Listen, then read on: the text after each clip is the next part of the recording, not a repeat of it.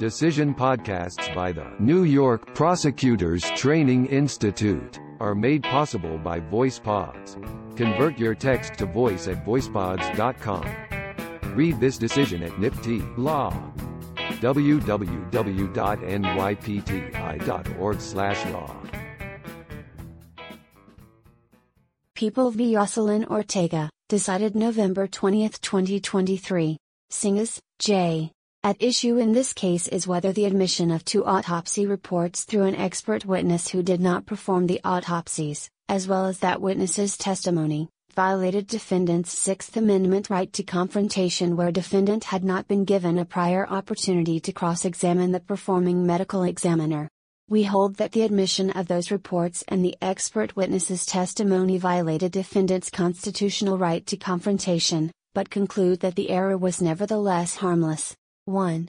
In October 2012, defendant Jocelyn Ortega was employed as a nanny by a family living in Manhattan and entrusted with the care of three young children.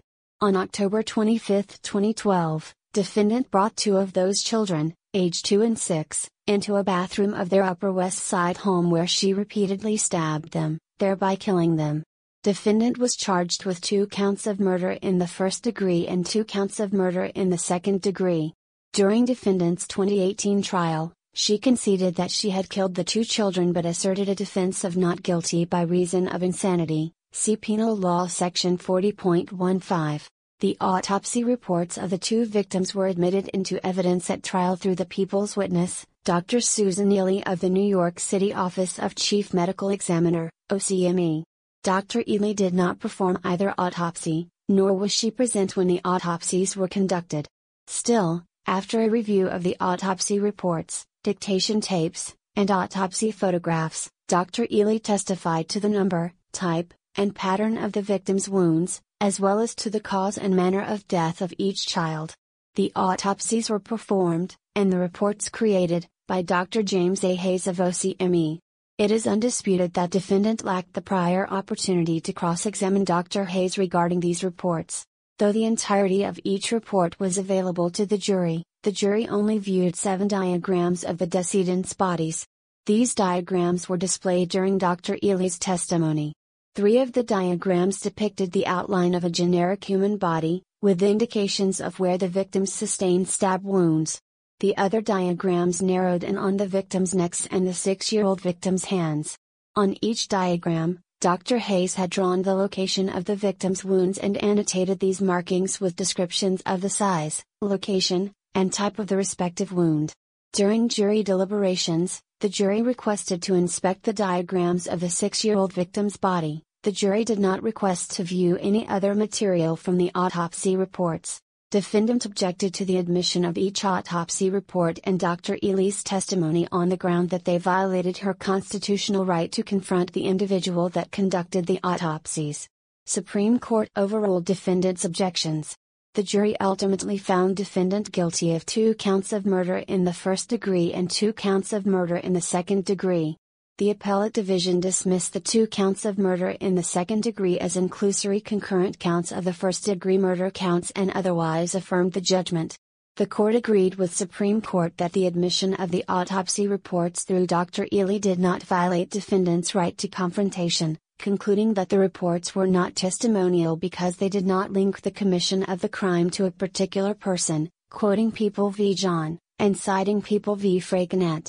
Regardless, the court determined that any error was harmless under the standards for constitutional error, citing People v. Crimmins. A judge of this court granted defendant leave to appeal. 2. A. The Sixth Amendment of the Federal Constitution provides that in all criminal prosecutions, the accused shall enjoy the right to be confronted with the witnesses against them. Pursuant to this confrontation clause, a witness's out of court testimonial statement may only be admitted for its truth where the witness appears at trial or, if the witness is unavailable for trial, where the defendant has had a prior opportunity to cross examine that witness, Crawford v. Washington. In Crawford, the United States Supreme Court defined testimony as a solemn declaration or affirmation made for the purpose of establishing or proving some fact.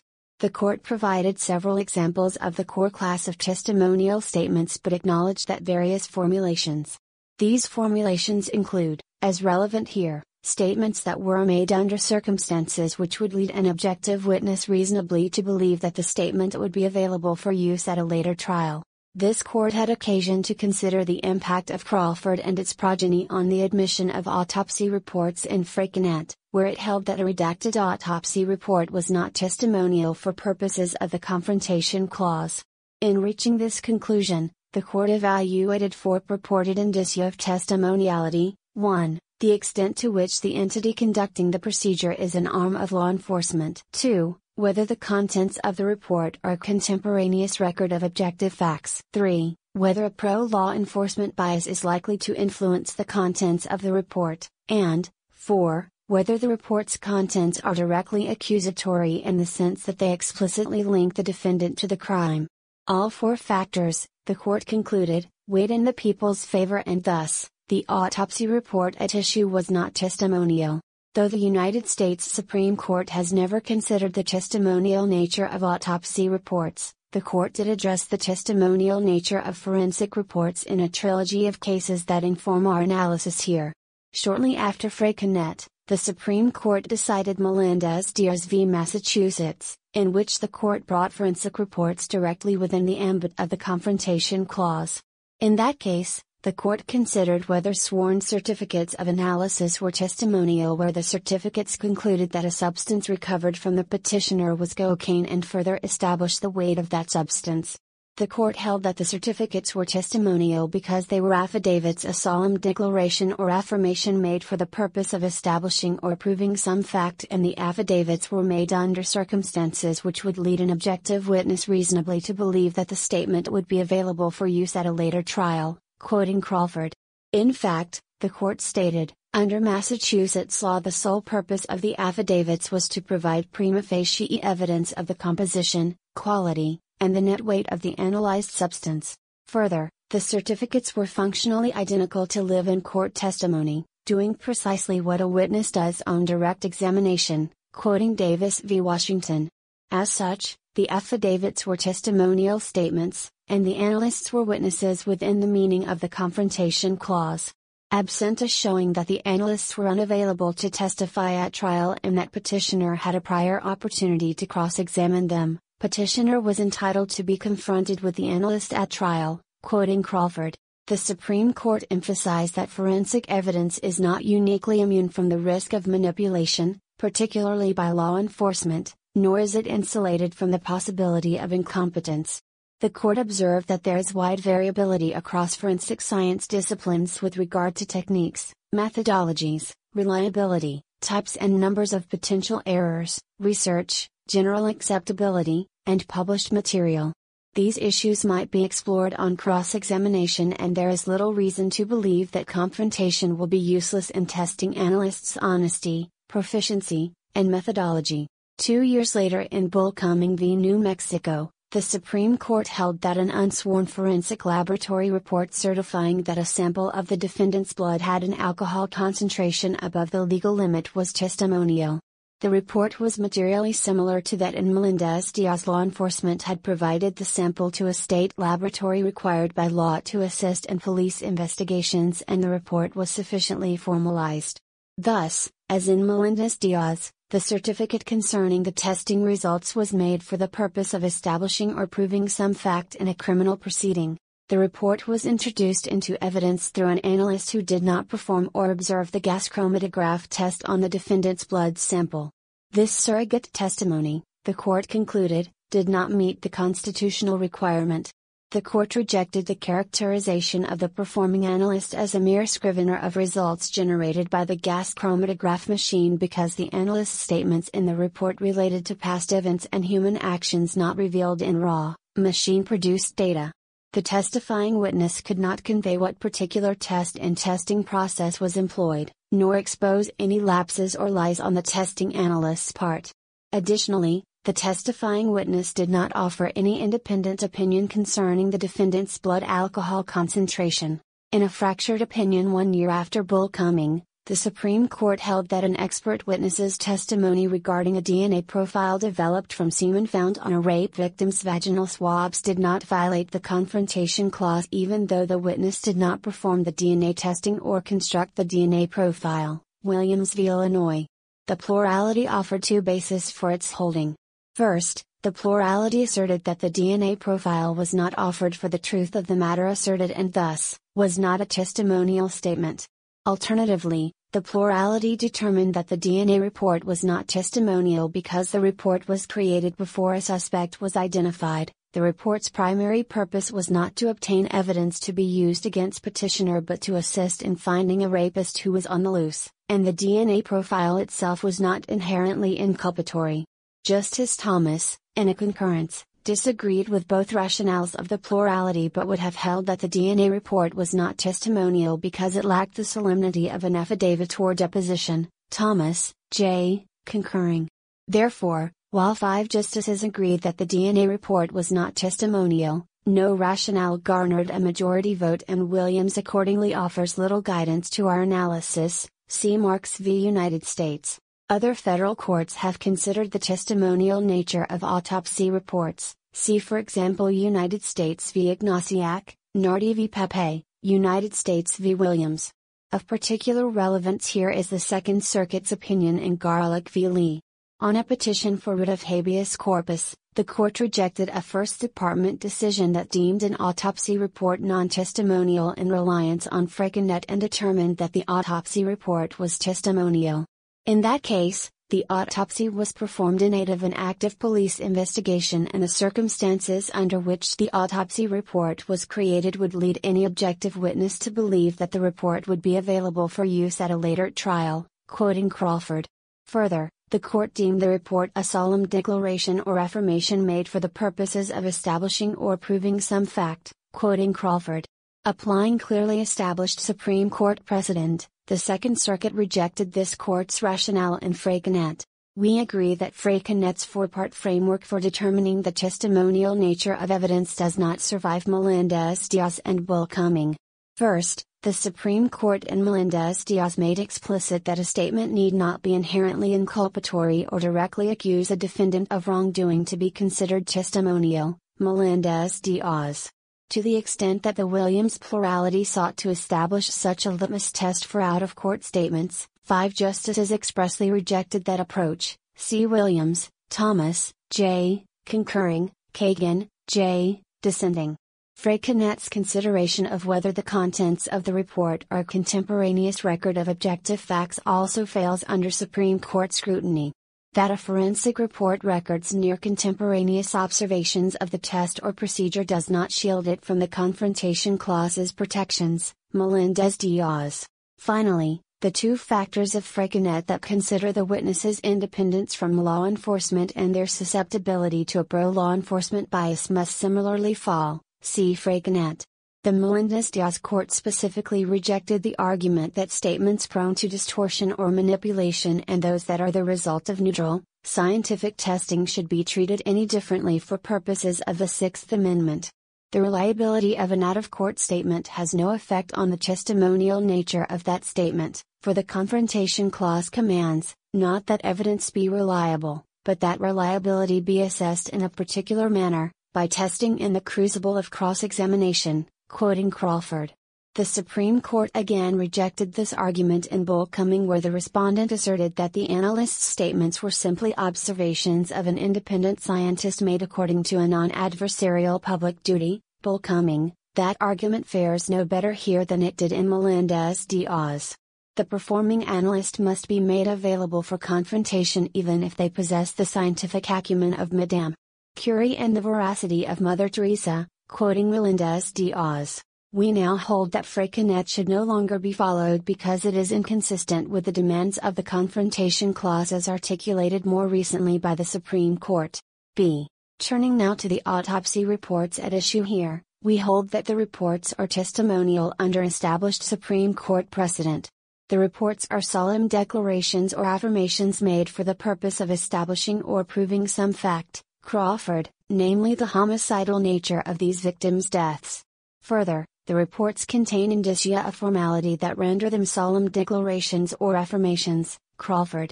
Both reports, labeled with the formal title of Report of Autopsy, bear the official CME seal. Both reports include a signed and dated certification that Dr. Hayes performed the autopsies.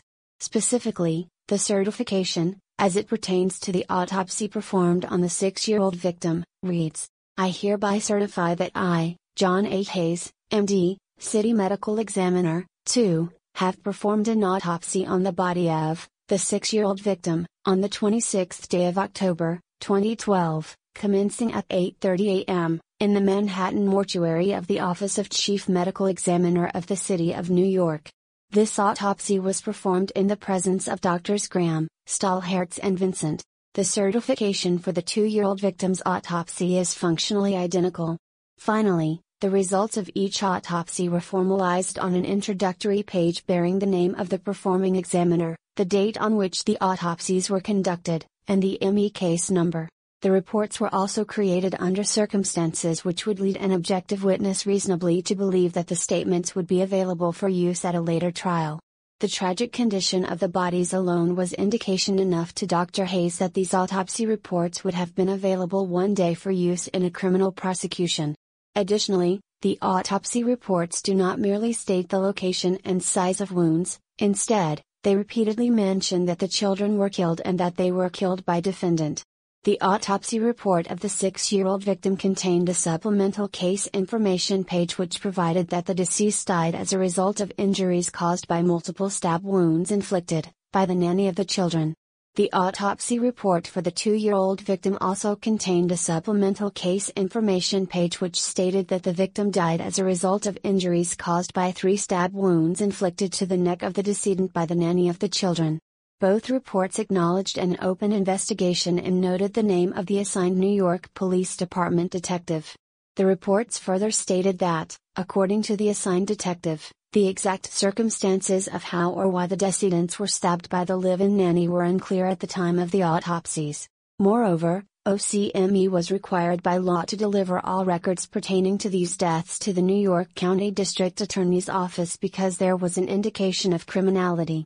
Dr. Hayes, aware of his legal obligation to report his findings to the district attorney, should have reasonably believed that these reports that he created could be used in a criminal prosecution. Because these autopsy reports are testimonial and defendant was not given the opportunity to cross-examine the performing medical examiner, the admission of the reports through an examiner who had not performed the autopsies and did not create these reports violated defendant's Sixth Amendment right of confrontation.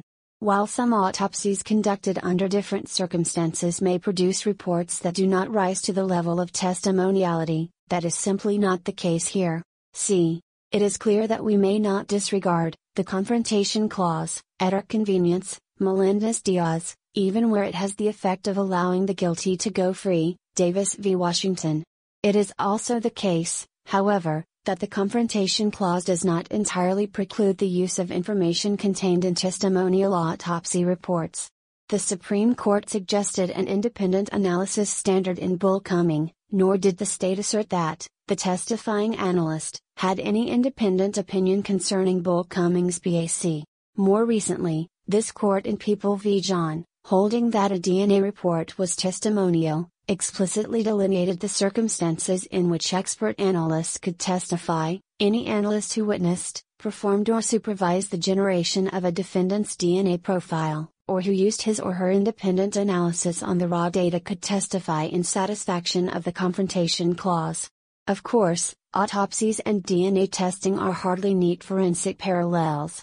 DNA testing relies on computer generated information, whereas autopsies involve, almost exclusively, the skill, methodology, and judgment of highly trained examiners without the aid of computer software. Ignasiak. DNA testing may be repeated until the sample has been expended. Autopsies necessarily carry a certitude of finality. Once a body has undergone an invasive examination and been returned to loved ones, there is rarely an opportunity to do any confirmatory examination. Though there are these critical differences between DNA testing and autopsies, we find it appropriate to look to John to inform the standard here. Importing that approach, we hold that an expert medical examiner may offer conclusions as to the cause and manner of death, and surrounding circumstances, where that testifying expert performed, supervised, or observed the autopsy or used their independent analysis on the primary data, see State v. Navarette. Under New York's evidentiary rules, a testifying expert may rely on inadmissible hearsay material if it is of a kind accepted in the profession as reliable in forming a professional opinion. People v. Goldstein, quoting People v. Sugden, so long as there is evidence establishing the reliability of the out of court material, Hambsch v. New York City Tr. Auth.